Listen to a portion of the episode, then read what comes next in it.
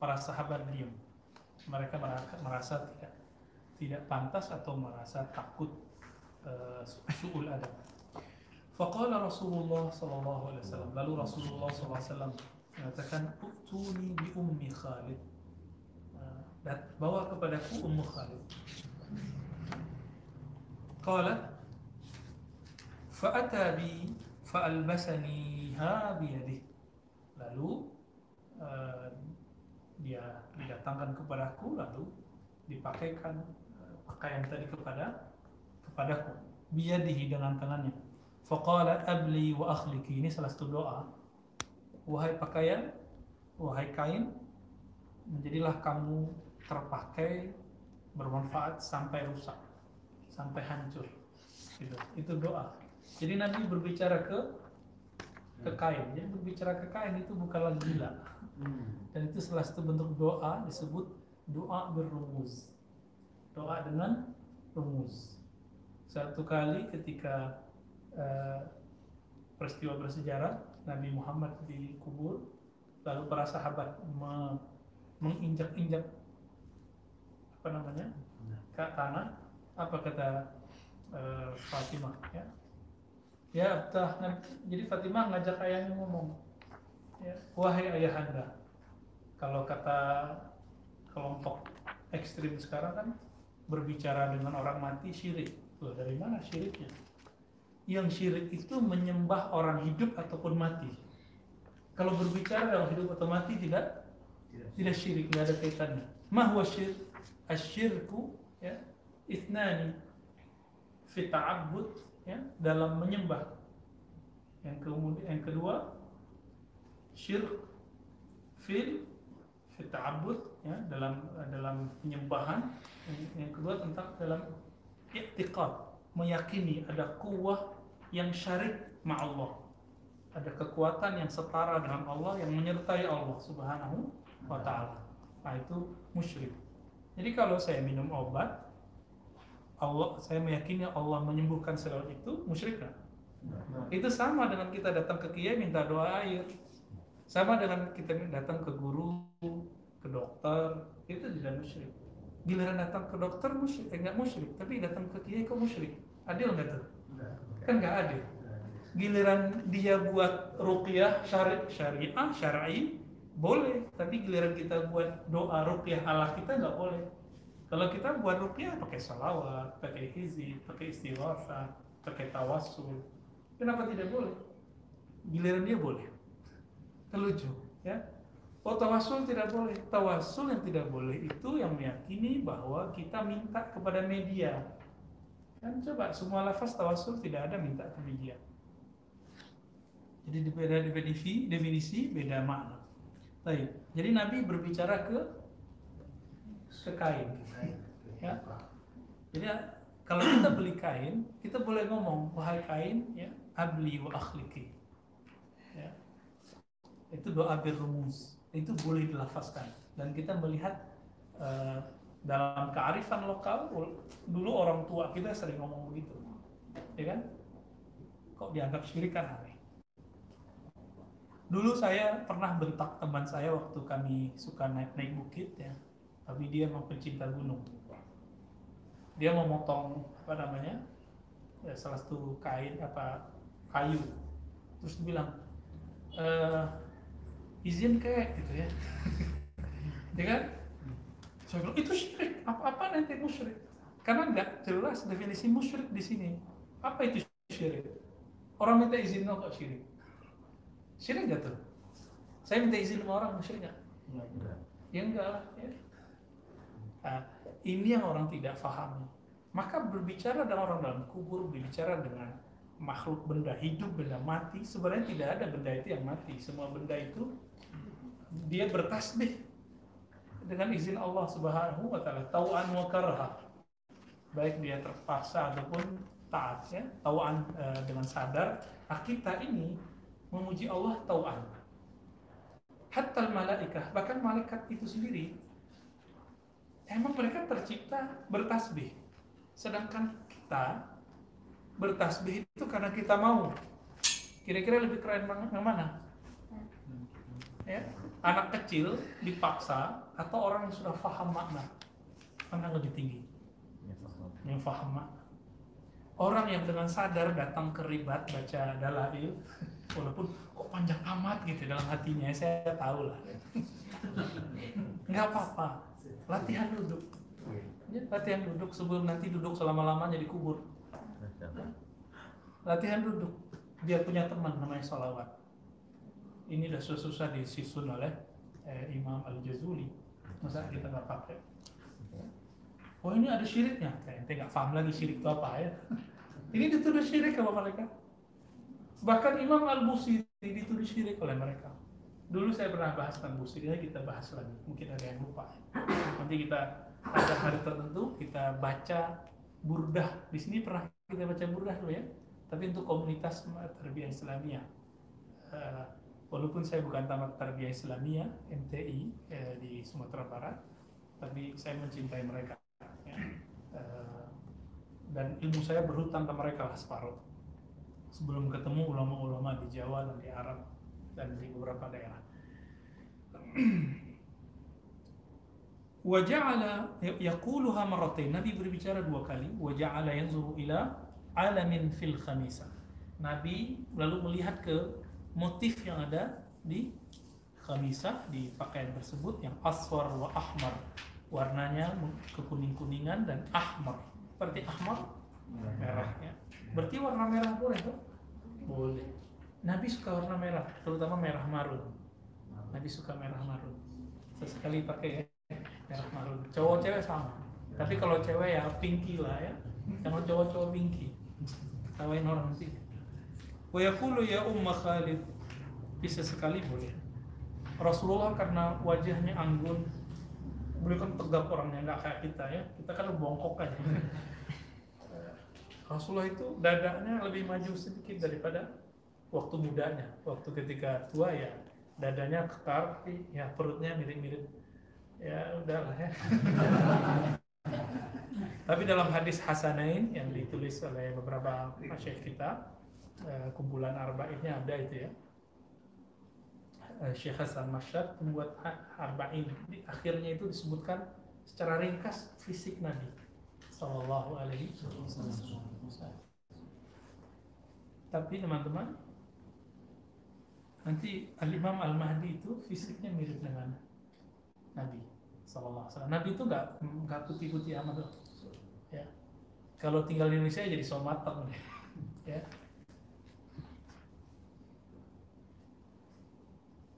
Yaqulu ya Umma Khalid hadha sana. Sana huwa al-hasan bilisan al-habasha ini Nabi ini kok bisa ngomong berbagai bahasa dialek. Karena Nabi tinggal di Mekah Mekah itu jalur pertemuan banyak budaya. Jadi orang sengaja Eh, mampir ke sana sekedar ngambil air. Dan itu tempat suci.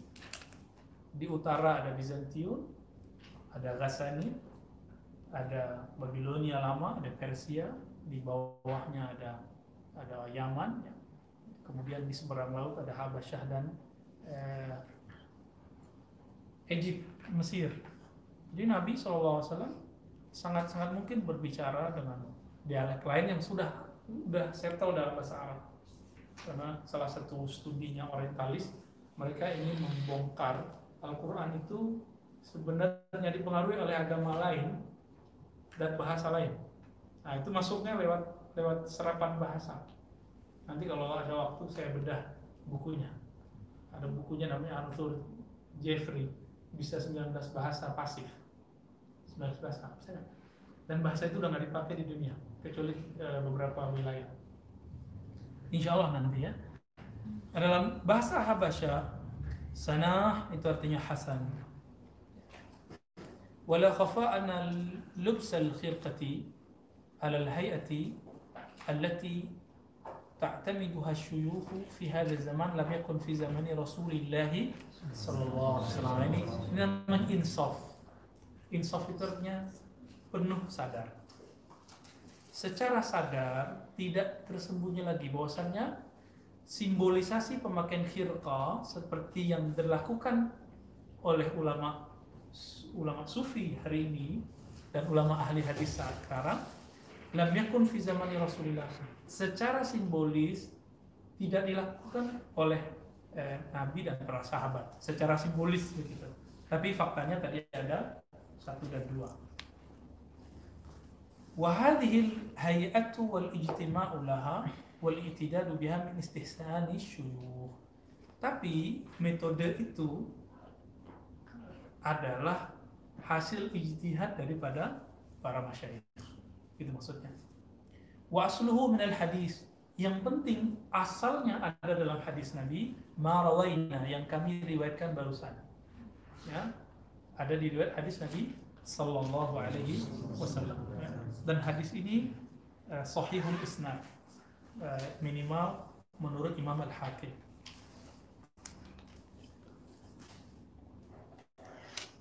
Wasyahid lidalik aidan tahkimul ladhi dhakarna. Ya. Dan yang menguatkan dalam hal ini uh, adalah penjelasan yang kami sebutkan. Wa ayyuqtida'in bi Rasulillah SAW atam wa akidun ya. Wa akad ya atau akid min al-iktida' bihi fi du'ail khalqi ila al-haq ya. Lalu iktida' yang mana?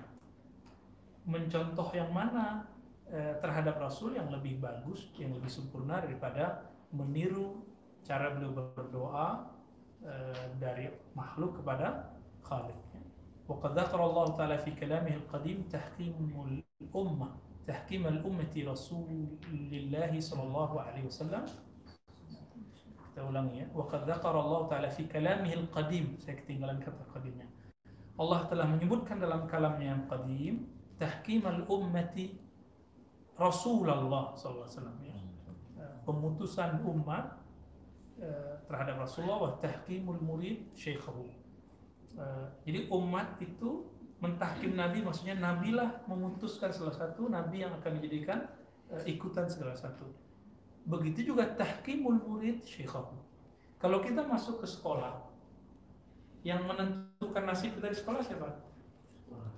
Gurunya. Gitu itu tahkim. Kalau dulu kami di pesantren kita masih merasakan itu ya, di pesantren Darussunnah, pesantren mahasiswa kita masih merasakan bagaimana peran guru itu. Guru bilang keluar ente keluar itu semua. Ya, ada yang nggak pantas lagi nyambung di situ keluar padahal tinggal mau sudah. Cuma mau sudah beberapa hari, beberapa minggu, ada problem sedikit beliau usir. Ada kawan saya senior sebenarnya, tapi beliau tawaduk sekali, nggak pernah merasa senior. Uh, ahli bahasa, pernah terkenal dan menjadi orang dekat dari uh, yang punya 165 itu ya. Jadi dia jadi, pernah jadi trainer motivator. Kemudian masuk ke salah TV yang yang dai TV dulu. Dulu masih ramai itu dai itu. Siapa yang lolos di situ bisa lama dia jadi dai-nya. Salah tujuh bulannya kan ada hari ini dulu ya, yang, yang kemudian ada kasus kekerasan itu. Uh, nah dia lagi zaman-zaman itu. Dipanggil oleh Syekhuna Kiai Mustafa kasih ente pilih talim atau mau jadi terkenal? Atau mau dakwah keluar? Berbuah sebelum saatnya. Kan itu. Orang yang pengen terkenal itu berbuah sebelum saatnya. Atau dia berbuah dipetik sebelum matang. Jadi orang-orang yang, yang yang kebelet mau terkenal itu sama dengan memetik sebelum matang. Kira-kira kalau pisang dipetik sebelum matang apa jadinya? Cepet ya. kalau duren, duren enak gak? Tapi kalau duren itu dipetik sebelum matang, nggak enak. Kira-kira sama begitu lah. Kira-kira sama begitu. Nah, ilmu itu kalau diamalkan nanti berbuah sebelum masaknya selesai, gurunya nanti kasih tahu. Ketika gurunya bilang, kamu saya izinkan ngajar, kalau begitu, itu sudah ijazah dari beliau, ijazah mengajar.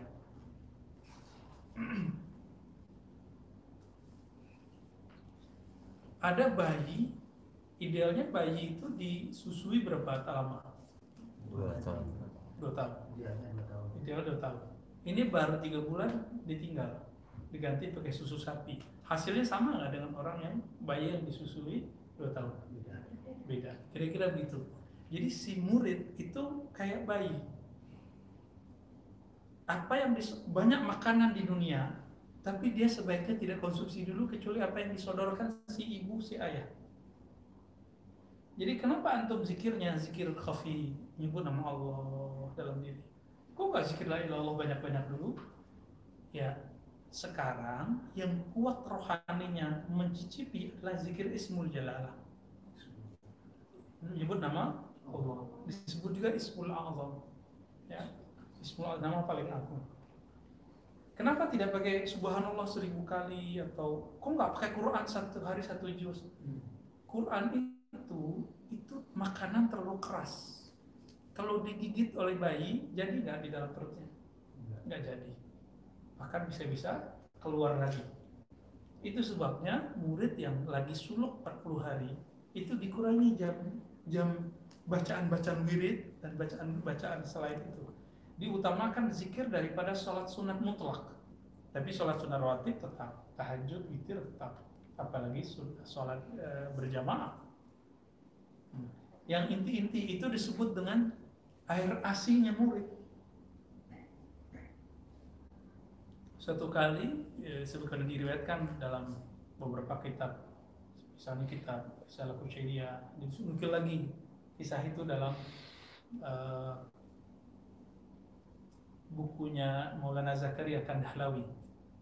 Ya, beliau punya buku Fadail Fadilah Amal, ya, yang difitnah oleh Syekh Albani di dalamnya ada hadis palsu atau hadis doif akhirnya yang nggak ngerti ilmu hadis ngikut-ngikut. Dia nggak tahu Maulana Zakaria ini lebih banyak hafal hadis daripada Syekh Albani. Lebih banyak mengerti jalan riwayat hadis dan hafal banyak matanya melebihi Syekh Albani. Dan dia hafal kitab Muwatta Syekh Albani tidak hafal Muwatta. Dia syarah kitab Muwatta jadi belasan jilid Syekh Albani coba menilai hadis-hadis. Nilai hadis berapa? Gampang. Ya, anak sunnah juga tiga bulan pertama udah bisa semua ya sekali pertemuan bisa kan? Ini ustadznya ustadz Ali Wafa ustadz pakar hadis palsu. Ntar kalau saya salah tinggal dibetulin nama dia ya. Sampingnya tuh Sorokin sama ya. Ustadz Apri juga sama. Belakangnya ada Panji tuh ya. Ini ahli hadis semua ini teman-teman ya.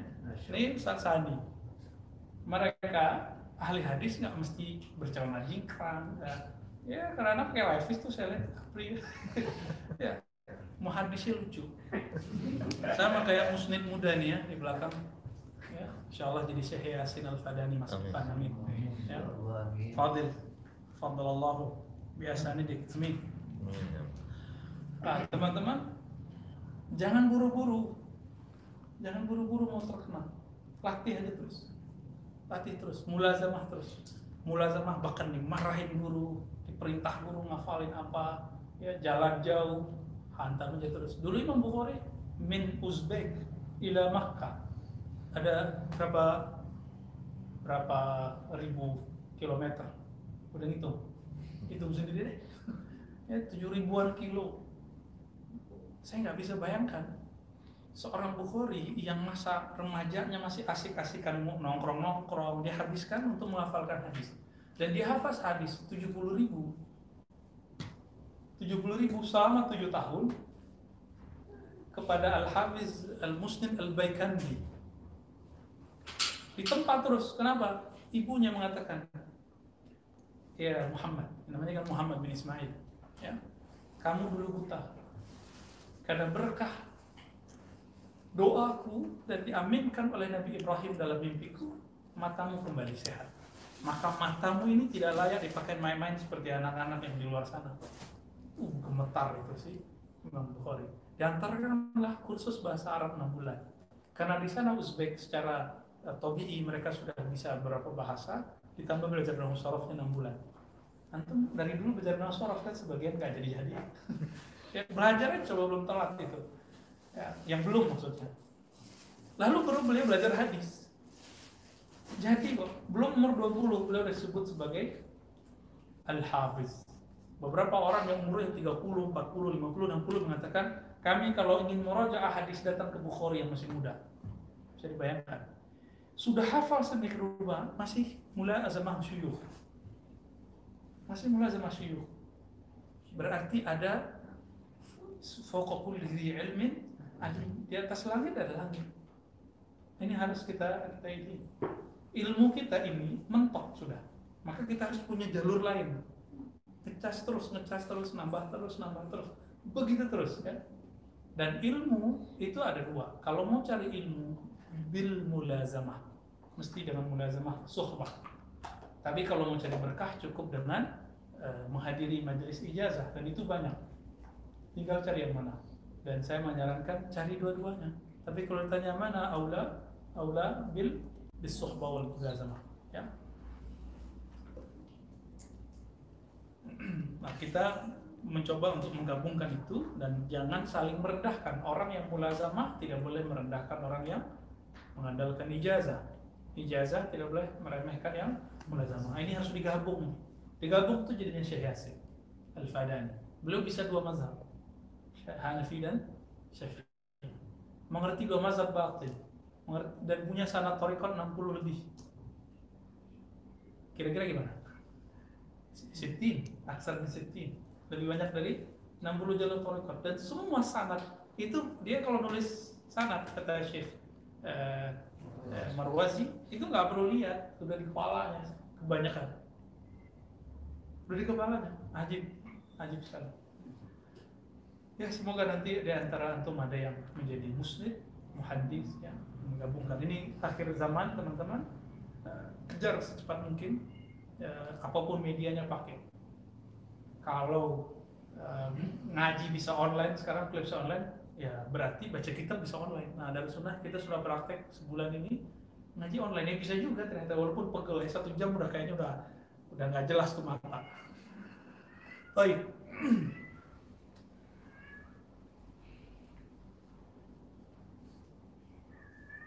قال الله تبارك وتعالى فلا وربك لا يؤمنون حتى يحكموك فيما شجر بينهم Dan demi Allah Ta'ala, mereka tidak sempurna imannya. La yu'minun situ, la yu'minuna imanan kamilan. Tidak beriman iman yang sempurna. An-Nisa 65. Sampai mereka menjadikan engkau sebagai hakim, penentu, pemutus urusan mereka yang syadara bainahum, yang bercanggah, yang yang konflik di antara mereka. Sumalaya jidu fi anfusihim atau yang bergumuruh dalam diri mereka ya. Sehingga tidak ada dalam dirinya harajan ya mimma qadaita wa taslima. Sehingga tidak ada lagi kegundahan ini. Benar gak sih? Benar gak sih? Usallimu taslima wa sababu nuzul ayah bahwasanya ada Zubair radhiyallahu taala anhu ikhtasama huwa wa akhar ila Rasulullah SAW fi syara min al-hurra wa syarat masilul ma ya. Masilul ma. Jadi ada Ibnu Al-Awam beliau ini konflik dengan tetangganya biasa. Orang kalau punya kebun punya sawah terus perairan yang masuk ke dalamnya itu ditah apa kehalang sama yang di atas. Marah nggak dia? Marah. Saya nyaksin sendiri lah di kampung sih begitu. Ya nah, ini kejadian. Jadi di zaman Nabi bukan berarti nggak ada konflik teman-teman semua. Di zaman Nabi ada konflik. Konflik bukan? Ini konflik lalu karena yaskiani min nakhlnya mereka menggunakan itu untuk irigasi uh, kurma mereka karena konflik datang ke Nabi. Faqala Nabi SAW ya Zubair. Wahai Zubair ya.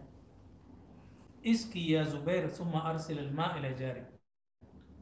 Uh, alirkanlah wahai Zubair lalu buka penutup saluran airnya untuk tetanggamu. Jadi ada konflik di zaman Nabi Wasallam. Maka sekarang kalau seandainya Nabi hidup juga begitu. Nabi hidupnya ada corona ya paling Nabi suruh ya, apa gitu nggak tahu deh ya. ya. Semoga akhir tahun ini sudah menjadi akhir dari uh, beritanya aja nggak benar sekarang. Beritanya udah banyak uh, ke mana-mana. Faghadiba ar-rajulu wa qala qada Rasulullah li ibni ammatihi ya. Lalu orang itu si laki-laki itu dia marah Wa qala Waqada Rasulullah SAW Nabi nggak adil, Nabi pro ke anak pam, anak bibinya. Gitu ya. Fa'anzalallah tabarak ta'ala hadil ayah yu'limu fiha al-adaba ma'a Rasulullah SAW. Lalu turunlah ayat ini mengajarkan menyindir mereka supaya menerima ketentuan Nabi Sallallahu Alaihi Wasallam. Jadi Nabi juga disindir di masa itu. Baper nggak Nabi? Nabi nggak baper ya. Merasa sih ya, tapi baper nggak. Jadi di zaman Nabi, Nabi ketemu orang-orang yang kritis. Ya enak, eh, eh, ente Rasulullah bela-belain anak bibimu gitu, ya kan? Baru turunlah ayat ini.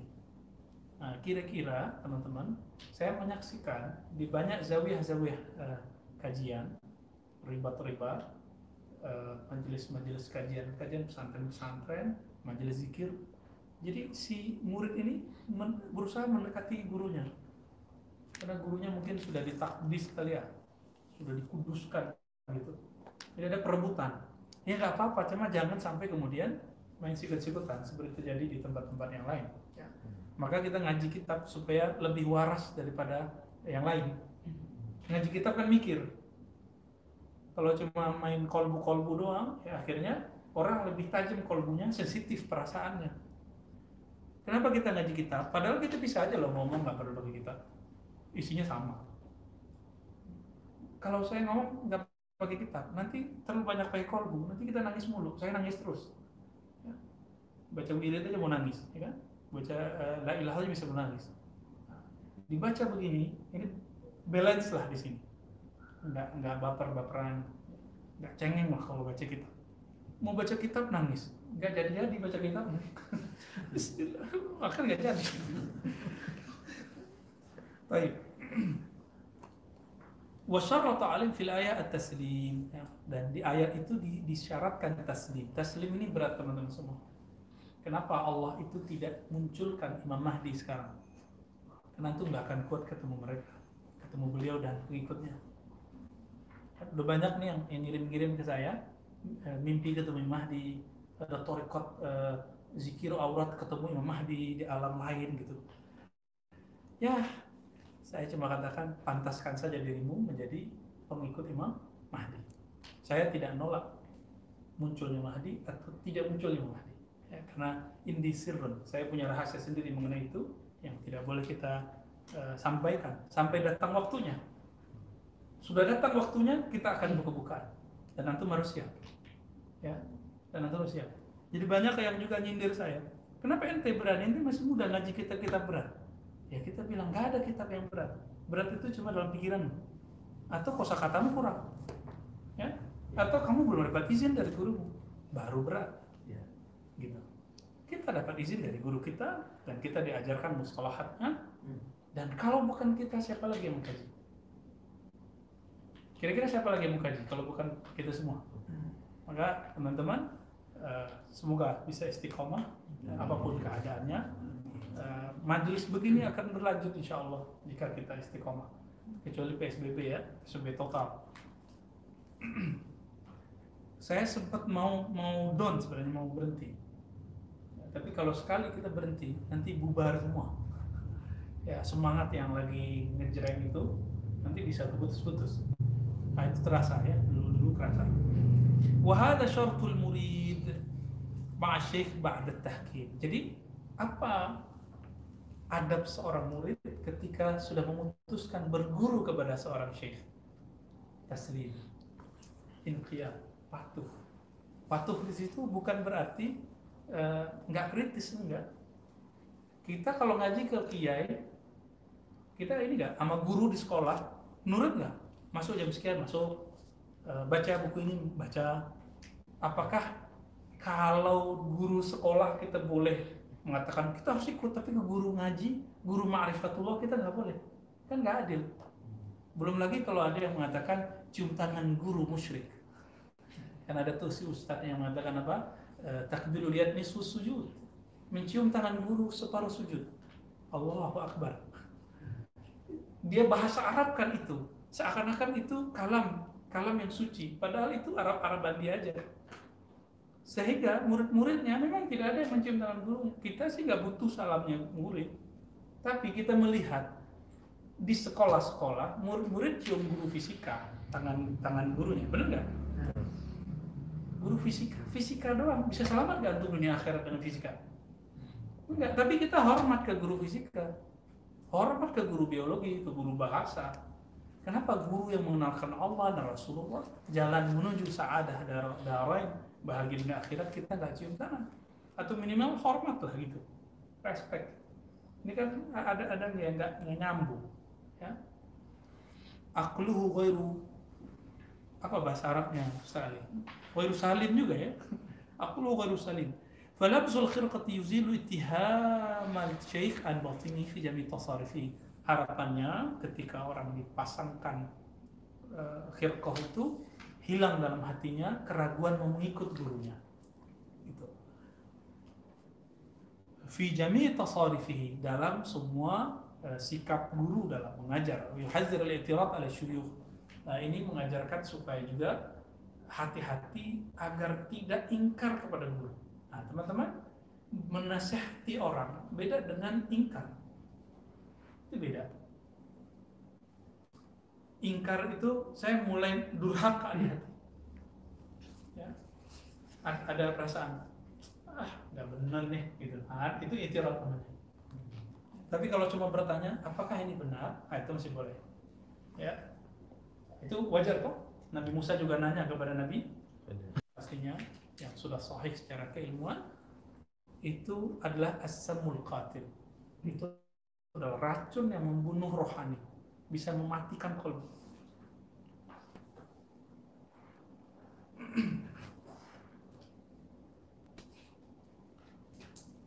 Siapa yang mati kolbunya ya muridin, si murid ya.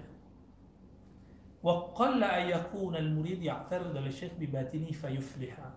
Sedikit sekali seorang murid yang i'tiraf ke gurunya lalu dia sukses. Zikirnya benar, Misalnya, kata Ustadz Fulan, zikir Allah Allah bid'ah. Kayaknya Ar-Razi ngajarin bid'ah deh. Ya. Ustadz Fulan kan tamat Madinah, Ar-Razi tamat Ciputan. Ya, mulai itirat-itirat deh. Emang ilmu di Madinah doang? Ya. Emang ilmu di Arab doang? Enggak kan? Kenapa orang-orang eh, kita belajar ke Mesir? Karena ilmu tidak hanya di di Arab Saudi Kenapa ulama kita ada yang ke Yaman? Karena ilmu ilmu itu tidak hanya di satu tempat. Al-ibrah laisa makan. Saya sudah sering mengatakan itu. Bahwasannya penilaian sesuatu bukan karena makan, tapi ahlul makan. Bukan karena tempatnya, tapi karena orang yang ada di tempat itu. Antum mau ngaji di mana aja sama. Ya. Syekh Ihsan Jampes Al-Kadiri itu disugani sekali ilmu tasawufnya. Syekh Yasin Al-Fadani ngambil sanad Ibnu Arabi dari beliau. Bayangkan. Kok nggak dari ulama Mekah ngambilnya? Ada juga sanatnya, tapi beliau bangga dengan sanat lah dari karena beliau alim dan amil lebih dia mengamalkan ilmunya. Ada perbedaan. Ya.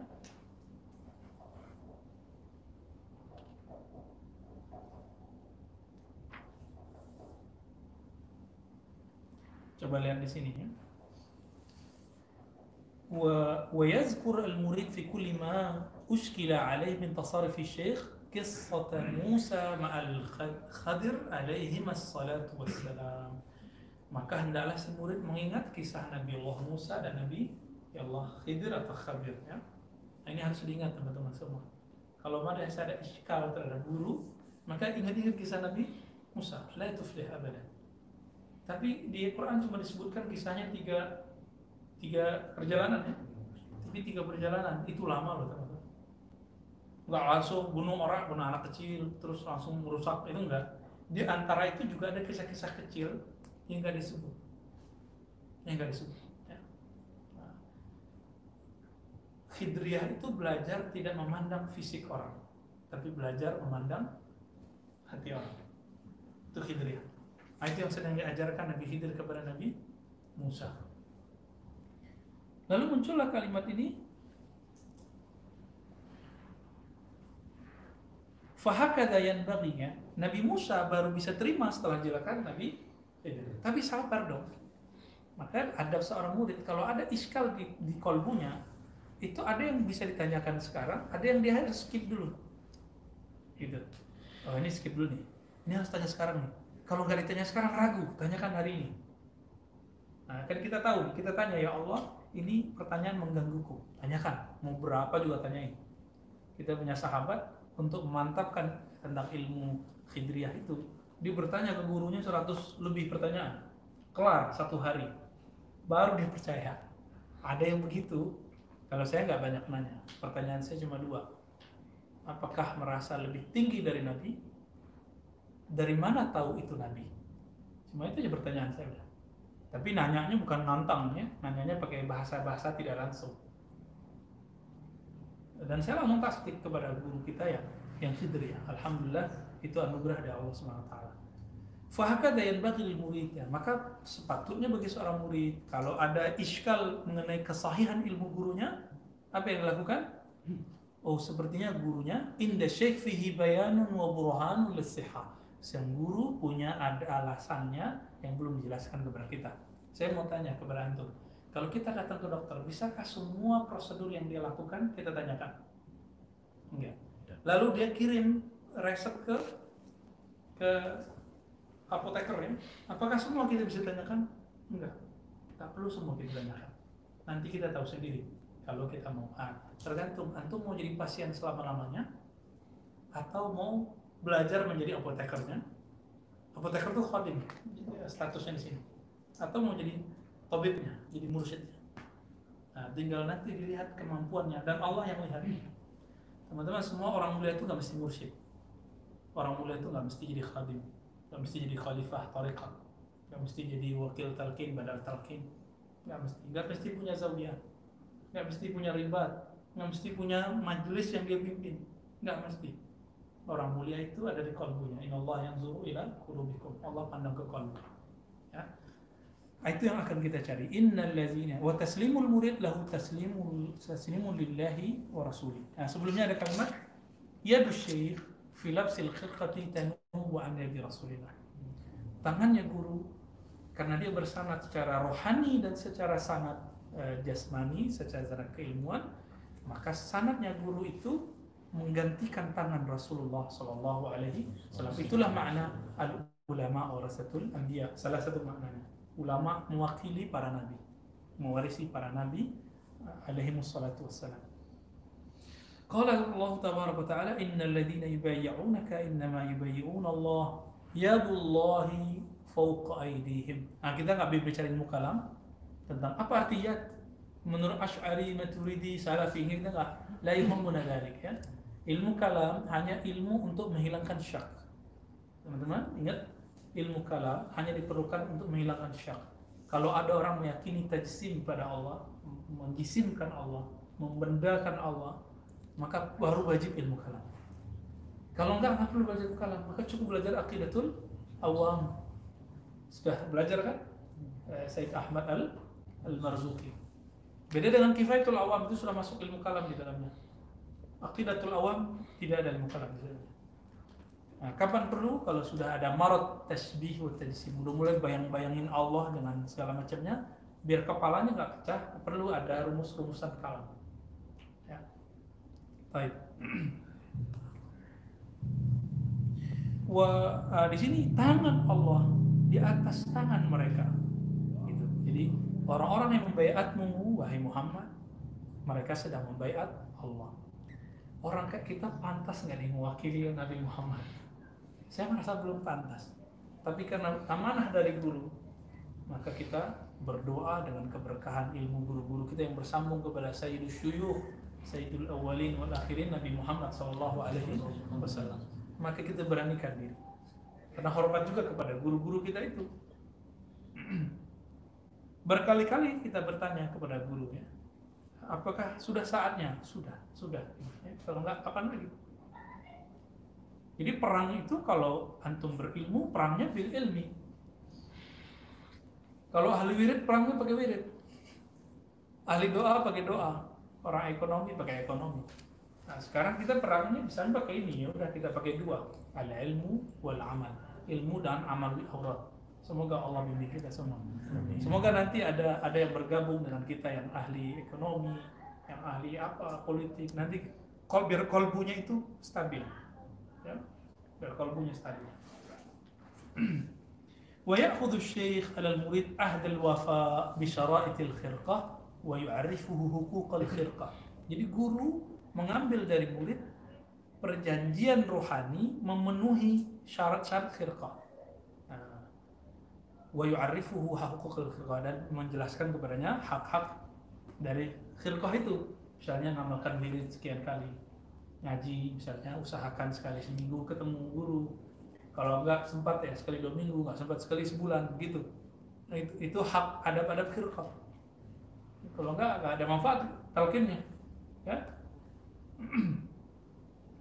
فالشيخ للمريد صورة يستشفي المريد من وراء هذه الصورة المطالبات الإلهية والمراضي النبوية ya jadi teman-teman semua syekh lil murid terhadap murid itu gambaran sesuatu yang yang dapat uh, mewujudkan sosok Nabi Shallallahu Alaihi Wasallam yang mengajari Eh, sahabat-sahabatnya atau bimbingan ilahiyah dari balik satir ya dari dari uh, jalur gaib. Wa ya'taqidul murid anna syekh babun fatahahu Allah taala ila janibi karami Rasulullah itu kan gelarnya salah satu nama beliau babullah. Arti babullah? Ya. Dan itu diwariskan kepada ahli zikir. Hanya ahli zikir. Ahli ma'rifat jadi babullah itu tidak diwariskan kepada semua ulama. Hanya ulama yang ahli aurat dan ahli ma'rifat. Ulama ahli ma'rifat inilah yang membuka ma'rifatullah si murid. Pengenalan murid kepada Allah Subhanahu wa taala. Ya. Nah, si si guru yang dapat hak ini bayangkan teman-teman, seandainya saya seorang dosen, seorang uh, dokter dokter itu dapat izin dulu nggak sebelum dia buka praktek? Ya. Sebelum dia buka praktek ada latihan dulu nggak? Ya. Ada.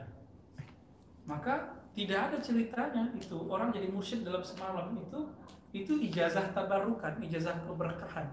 Itu tidak ada ijazah ijazah tarbiyah. Maka kalau antum ingin berlatih menjadi dai ilallah harus jadi mursyid. Niatkan. Nggak apa, boleh nggak niat jadi mursyid? Boleh tapi niatnya mau jadi dai ilallah bukan ingin dicium tangannya oleh orang diamplopin oleh orang e, terkenal gitu. Enggak bukan itu. Tapi niatnya waman ahsanu qawlan mimman da'a ilallah. Inilah yang yang disebut berniat jadi mursyid dan itu niatnya salihah. Tapi kalau niat ingin dapat jah jah ke mursyidin ya e, tuah menjadi mursyid wallahi zakah haram. Itu haram itu nggak boleh. Ya. semoga yang yang yang hadir ini terutama yang banin yang laki-laki ikhwan ini ada yang niatnya benar. Ya, dan sampai ke situ. Amin ya rabbal alamin. Bagaimana dengan perempuan? Perempuan boleh tapi sesama perempuan. Ya perempuan boleh tapi sesama perempuan. Atau ke keluarganya di rumah. Karena kalau kalau ngajar laki-laki takutnya nanti laki-lakinya salah lihat nanti. Itu bahaya. ya, salah khusyuk jadi kusut ya. jadi antum ketika berguru zikir belajar ma'rifatullah mereka yakini guru ini adalah pewaris salah satu sifat Nabi yaitu babullah membuka pintu akses mengenal Allah, membuka akses cara mengingat Allah Subhanahu wa taala. Hanya itu. Wa minhu yadkhulu ilaihi yarji'. Nah, darinya dia masuk dan lewat dia juga dia keluar. Wa yanzilu bi syekh sawaniyahu wa mahamahu diniyah wa dunyawiyah. Nah, maka dia menjadikan uh, gurunya sebagai tempat dia bermusyawarah, mengambil uh, apa ya minta pendapat segala macam minimal minta restu tahu-tahu udah dengar kabar nikah aja nggak ada restu ya nggak apa-apa dulu-dulu murid itu harus minta izin ke guru. Saya mau nikah mau safar. Sekarang sih enggak. Sekarang kan sudah ada handphone. Ya tinggal minta izin atau ngabarin ngabarin mau nikah nih gitu ya. Mohon izin mau khidbah biar dapat ridho gurunya didoain tuh. Menjalan-jalan sendiri aja. Akhirnya nanti kalau ada masalah sama gurunya. Kan aneh, gurunya jadi bingung. Pas nikah menggebu-gebu sendiri. Pas ada masalah datang ke gurunya enak amat ya. Wa ya'taqid anna syekh yanzilu billahil karim ma yanzilul murid bihi. Jadi dia meyakini bahwa al- syekh itu dia dimuliakan oleh Allah Subhanahu wa taala. Ya. Dan dia bergerak berbuat itu dengan isyarat ilahiyah. Kan zaman sekarang sudah ada wahyu. Maka sekarang ada ilham atau khatir rabbani. Nah itu itu yang kemudian ada pada guru. Nah, maka mursyid juga ada tingkat-tingkatannya teman-teman. Dan mursyid kertas. Dapat ijazah dari syekh. Setiap kali syekh datang atau ketemu dia dapat ijazah. Oke itu bagus. Tapi ijazah itu cuma sebatas sakti di kertas. Ijazah hakiki itu ijazah ruhani gurunya itu nurnya netes kepada dia dan kemudian nurnya tambah besar, tambah besar, tambah besar, tambah besar, sehingga dia bisa menerangi yang lain. Ini yang disebut mursyid. Ya. Jadi dia tambah besar. Tambah. Kenapa zikir itu harus di- dilatih tiap hari, tiap hari, tiap hari, supaya terang bukan hanya kolbunya, tapi juga bisa menerangi selain dirinya. Itu rahasianya, teman-teman semua. Ya. Ini dirinya belum terang, terus mau nerangin orang. Ya, sama-sama gelap deh ya gurunya bingung dia bingung. Ya, sama-sama mentok. Gurunya mentok muridnya mentok. Maka yang ditransfer secara rohani ke muridnya adalah kebingungan bin kebingungan. Jadi bingung bin bingung. Mentok bin mentok ya. hijab bin hijab.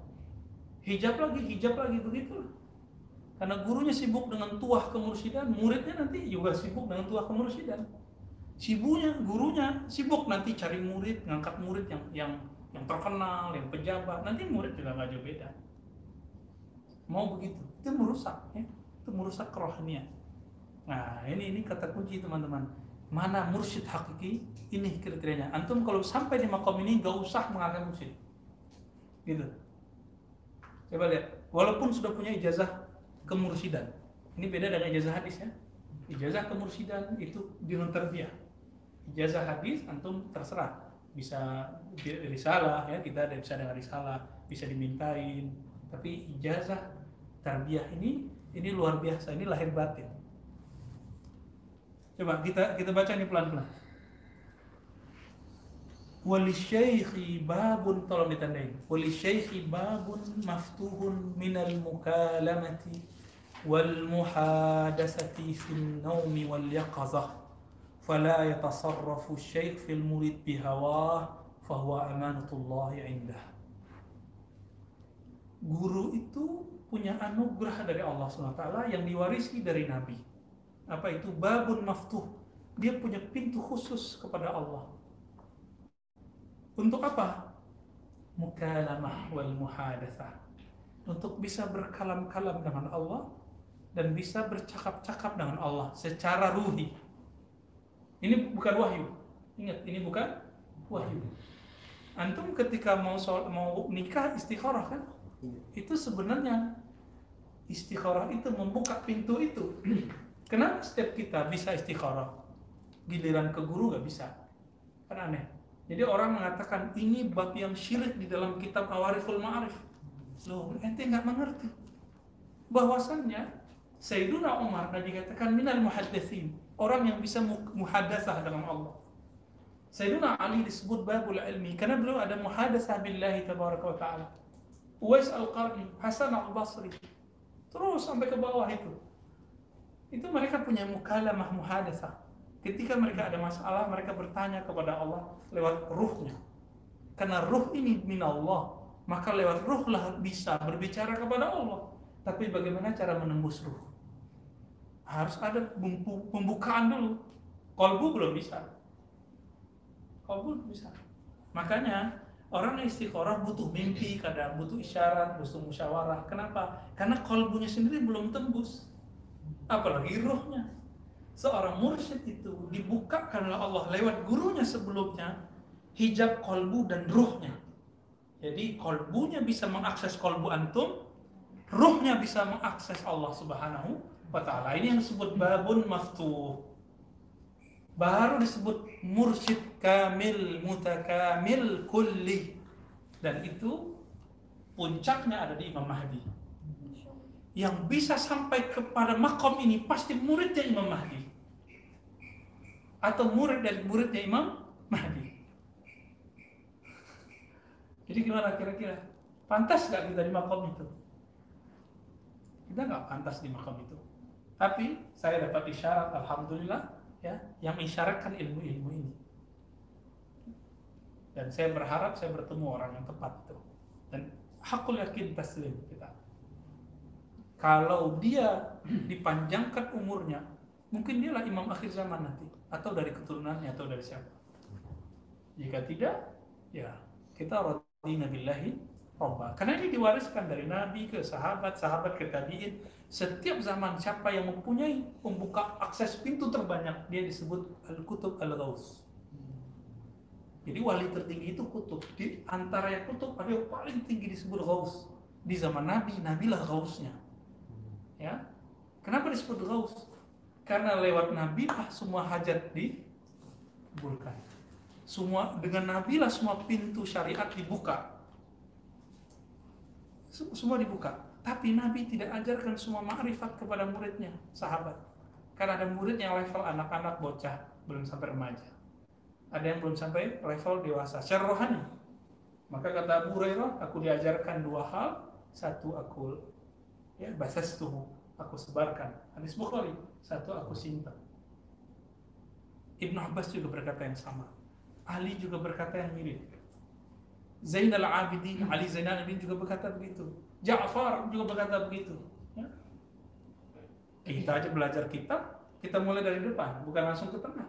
Kenapa? Karena tidak semua kita bisa langsung ke tengah. Begitulah Nabi mengajar para sahabat radhiyallahu taala maka teman-teman seorang mursyid yang kamil dia bisa bertanya dengan rohaninya kepada Rabbul Arwah.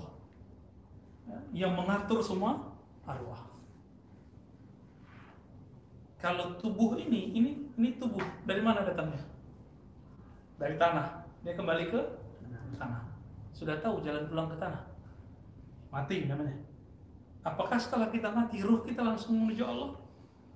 Nah ini yang disebut siapa yang buta di dunia, dia buta di akhirat. Mesti tahu dulu jalan pulang sebelum sana. Jadi jangan dikira orang mati selesai masalah. Enggak, orang mati masih banyak masalahnya. Barzakh itu kan paling lama.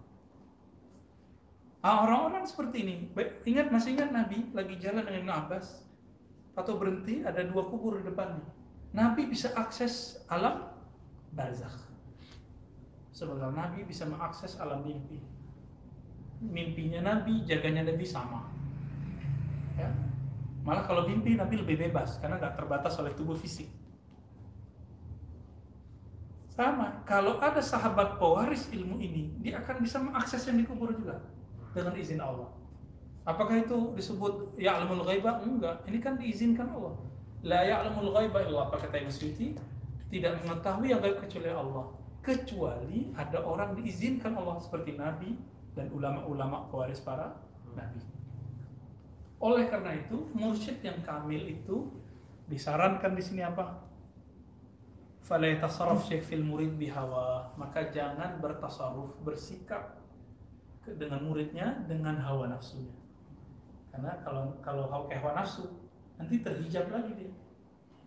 Nanti dia memanfaatkan muridnya Nah, itulah terjadi di beberapa kasus ya murid-murid di, dimanfaatkan baik hartanya, popularitasnya, nauzubillah min dzalik.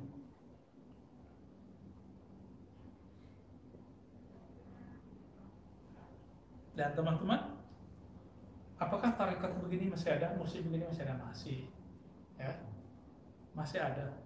Nah, tapi sekarang yang antum pelajari cukuplah tarekat membersihkan kolbu dulu. Maka jika pakai zikir khafi, zikir kolbu yang sudah kita ajarkan ke sebagian besar, kita transfer semuanya ke sebagian besar. Karena saya lama berarti itu nafsiyah dulu namanya, torikoh nafsiyah, torikoh kolbiyah. Nanti ada namanya torikoh ruhiyah. Ada torikoh ruhani, insya Allah. Ya. Tapi kita sudah mulai cicil sebenarnya dengan kajian-kajian marifatullah itu sudah mengantarkan ke gerbang itu. Baik. ويستغيث إلى الله تعالى بحوائج المريد كما يستغيث بحوائج نفسه ومهام دينه ودنياه Jadi mu, jadi mursyid itu jangan dikira mudah. Mursyid itu memikirkan nasib muridnya hampir tiap hari. Dia mendoakan muridnya hampir setiap hari. Nasib dirinya aja kadang dia kayak ini. Sebagaimana dia mendoakan dirinya, begitu juga dia mendoakan muridnya. Kenapa? Murid itu dianggap anak-anaknya. Jadi kalau guru belum sampai di level ini, pantaskah disebut murid, guru, syekh? Dia masih egois doain dirinya. Jadi kalau guru itu doa ya Allah beri aku rezeki, dia juga doa untuk muridnya ya Allah beri muridku rezeki. Seperti itu biasanya. Bihawaij nafsi terus wa ma kana li basharin ay yukallimu Allah taala ayatnya wa ma kana li basharin ay yukallimahu Allah illa wahyan aw min wara'i hijabin aw yursilu rasulan. Pertanyaannya, li basharin di situ apa itu khusus buat nabi atau juga selain nabi? Dijawab oleh Imam Al-Ghazali, la. Itu tidak khusus buat nabi, tidak khusus buat wali, tapi bisa untuk semua orang yang mau berlatih rohani. Baca kitab Kimia Sa'ada, nanti ketemu di situ. Ya. Baca juga kitab uh, karya Syekh Abdul Qadir Jilani Al-Fathur Rabbani, sudah ada terjemahannya. Uh, khusus masalah berdialog dengan Allah itu ada lima bab kena 52. Di bab 52 di situ ada dialog. Allah mengenalkan dirinya kepada si salik, kepada murid. Dia sudah ubah status, status dari murid jadi murad. Ya. Apa beda murid dengan murad? Murid itu dia masih dengan dirinya, nafsiahnya. Pengen zikir banyak. Oke, bagus. Pengen dapat ketenangan, pengen dapat nur. Bla bla bla gitulah. Pengen jadi mursyid. Kalau murad, sudah diganti sifatnya. Sifat dia sudah diganti oleh Allah Subhanahu wa taala. Sifat-sifat basyariahnya dihilangkan oleh Allah Subhanahu wa taala. Nah, itu itu murad. Kalau sudah murad, maka dia akan mampu mendengar dengan izin Allah, dengan kekuatan yang Allah titipkan kepadanya bahwa Allah mengenalkan dirinya. Itulah makna innani anallah la ilaha illa. Ya, maka orang itu menjadi musawiyah dia menjadi hamba, alim, pewaris rohani Nabi Musa alaihi salatu wassalam. Baik. Dan itu nikmat sekali teman-teman. Ya? Jadi kalau ada orang membid'ahkan tasawuf, kasihan sekali dia nggak punya muka lama ini. Bukankah itu ada dalam surah Al-Fatihah? Dalam Sahih Bukhari Abu Hurairah disebutkan bahwa orang ketika baca Alhamdulillah Alamin Allah jawab. Ya kan? Itu muhadasah. Terasa nggak? Belum ya? Karena jangankan mau merasakan itu, merasakan kolbu pun belum. Merasakan kita punya ruh pun belum. Gimana mau merasakan sumbernya ruh? Gitu, ya. Jadi kalau yang sudah belajar zikir kolbu, coba hati benar-benar. Nanti nanti akan naik sendiri, naik sendiri. Jangan terobsesi dengan eh, zikir macam-macam. Apa yang kita rasakan, amalkan aja itu. Karena siapa tahu dengan itu langsung merasakan yang dahsyat ala bidzikrillah tatmainnul qulub. Puncaknya di situ kalau untuk zikir. Tapi kalau ma'rifat dia puncaknya adalah bisa berdialog dengan Allah Subhanahu wa taala. Fa irsalur rasul yukhtassu bil anbiya. Kalau pengutusan rasul itu Jibril alaihissalam itu khusus bagi nabi wal wahyu kadzalik. Wahyu juga demikian. Tapi depannya apa? Eh tengahnya apa? Min warai hijab. Dari belakang hijab. Itu bil ilhami wal hawatifi wal manami wa ghairi dzalika li syuyukh war rasikhin. Teman-teman ini tolong ditandain. Inilah ciri-ciri mursyid yang kamil mutakamil, bukan hanya kamil. Kamil itu antum sudah selesai semua kurikulum zikir dalam satu tarikat kamil sudah. Kamil itu nafsul mutmainnah. Tapi kalau mutakamil dia sudah bisa muhadatsah ilahiyah. Ya, min warai hijab. Jadi kalau sudah faham begini, jangan heran lagi pas baca misalnya uh, Syekh Abdul Qadir Jilani bisa dialog dengan iblis, dengan dengan jin, lalu dengan Allah. Ya kan ada kan kisah-kisah itu? Ada yang iblis yang aku Allah. Itu sebelum Sidi Abdul Qadir Jilani berdialog dengan Allah Subhanahu wa taala. Jangan heran Sidi Ahmad Tijani itu sering mengatakan hal yang serupa dalam risalah-risalahnya. Itu sebabnya Sidi Ahmad Tijani dianggap musyrik dhalal mudil oleh para kelompok ekstremis Khawarij al-Asr. Ya, mereka punya buku tuh ya, buku, raport merah tasawuf. Baca aja tuh, biar antum tahu. Tapi jangan ragu ya, ntar ada yang ragu lapor ke kita. Ntar kita benerin mana yang salah. Jadi dia ambil coba teks-teks Tijaniyah, dia pahami sendiri-sendiri. Dan dia ambil kitab-kitab yang tidak mutabar di Tijani, dia pakai. Contoh, Tijani kan di, di fitnah. Mengatakan bahwa salawat yang diajarkan Sidi Ahmad Tijani, Al-Fatih, ada beberapa salawat ya jenisnya, itu lebih afdol dari Quran. Saya baca teks itu memang ada, tapi itu bukan karya Sidi Ahmad Tijani. Itu hanya orang-orang yang kalau boleh disebut la yanubu anhu yang tidak punya otoritas menggantikan Sidi Ahmad Tijani. Itu tidak tepat, ya. Beliau kana min ahli sunnati wal jamaah, ya. Wa'lam anna lil muridin ma'a syuyukh awanu irtida atau awanu fitam. Jadi murid itu terhadap gurunya itu ada fase fase lagi lagi asi disusui terus sama gurunya sama ibunya. Jadi ibu rohaninya ini kemudian memberikan dia makanan. Nah, kalau dua tahun pertama cocoknya asi benar nggak? Tapi setelah lewat dua tahun penyerapan asi masih ada manfaat nggak di, di perut si bayi? Sama teman-teman. Nggak ada lagi setelah dua tahun. Sama zikir tertentu. Kalau sudah kelamaan hambar terasa di kolbu. Gitu. Makanya ada kurikulumnya tapi sabar ya. Nanti setelah itu kenapa kita misalnya kalau makan tertentu bosen? Maka di, di, dibuatlah dia lauk-lauk rohani. Syahadat istighfar fatihah kulhu. Ya itu kan mukadimah mukadimah zikir. Ditutup dengan sholawat fatihah lagi. Itu sama kayak antum kalau makan ada dessertnya gitu kan?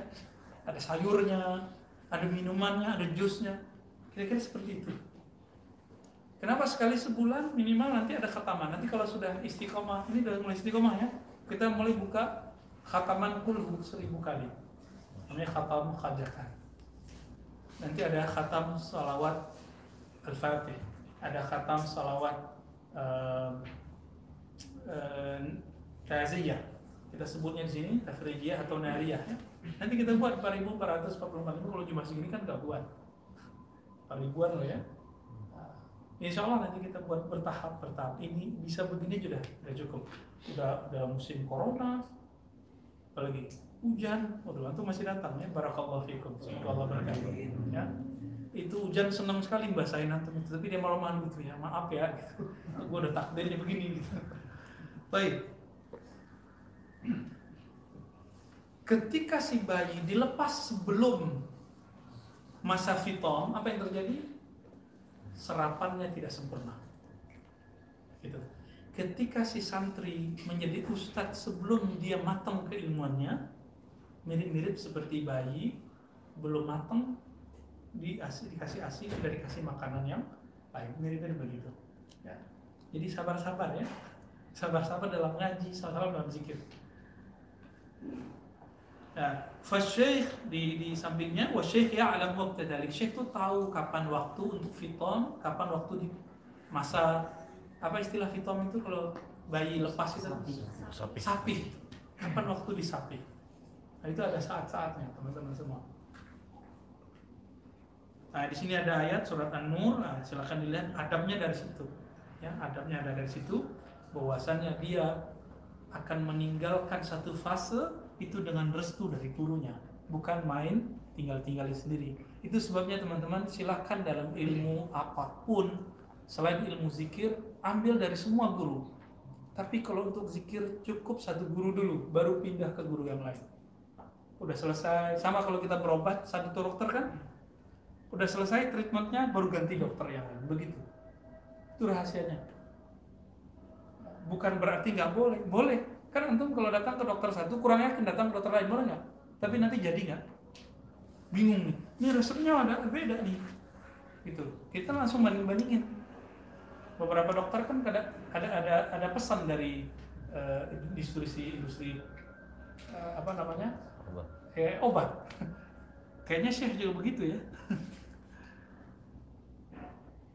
Nah ini sama sampai ke ke bawah. Maka di ujung kalimat dikatakan wahada talazum bisuhbatil masyayikhil murid hakiki. Jadi ini dipakaikan untuk murid hakiki bukan murid tabarruk. Ya. Wal murid hakiki yalbas khirqatal iradah. Maka di sini ada dua jenis khirqah. Khirqatul iradah wa khirqatul tabarruk. Nah, yang isi di bawahnya semua teman-teman sama seperti yang saya jelaskan dari awal sampai akhir dan tidak ada perbedaan. Eh, dan di sini ada satu sanad di belakang. Kita baca ya. Bila qala akhbarana yang belakangnya. Syekh Al-Alim Radiyuddin Ahmad bin Ismail Al-Quzwaini jazatan qala akhbarana Abu Sa'id Muhammad bin Abi Abbas qala akhbarana Al-Qadi bin Muhammad bin Sa'id qala akhbarana Abu Ishaq Ahmad bin Ahmad Muhammad qala akhbarani Ibnu Fanjawih ya boleh baca Fanjuyah Al-Husain bin Muhammad قال حدثنا مخلد بن جعفر قال حدثنا الحسن بن علوي قال حدثنا إسماعيل بن عيسى قال حدثنا إسحاق بن بشر عن ابن السدي عن أبيه عن مجاهد آه، ini Mujahid uh, beliau ini yarwi an sahaba dan juga yarwi Israiliyat nah ini masuk ke riwayat Israiliyat Karena Sayyidina Yusuf alaihi salatu wasalam a'lamu billahi ta'ala Nabi Yusuf adalah orang yang paling mengenal Allah subhanahu wa ta'ala Min alla ya'lam anna qamisahu la yuraddu ala Yaqub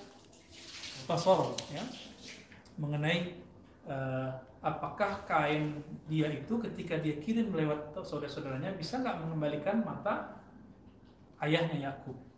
Nah, kira-kira nih kain dari mana? Kok Nabi Yusuf mengerti nih? Coba cek. Lakin dzaka kana qamisu Sayyidina Ibrahim. Jadi ternyata itu adalah kain pemberian Nabi Ibrahim.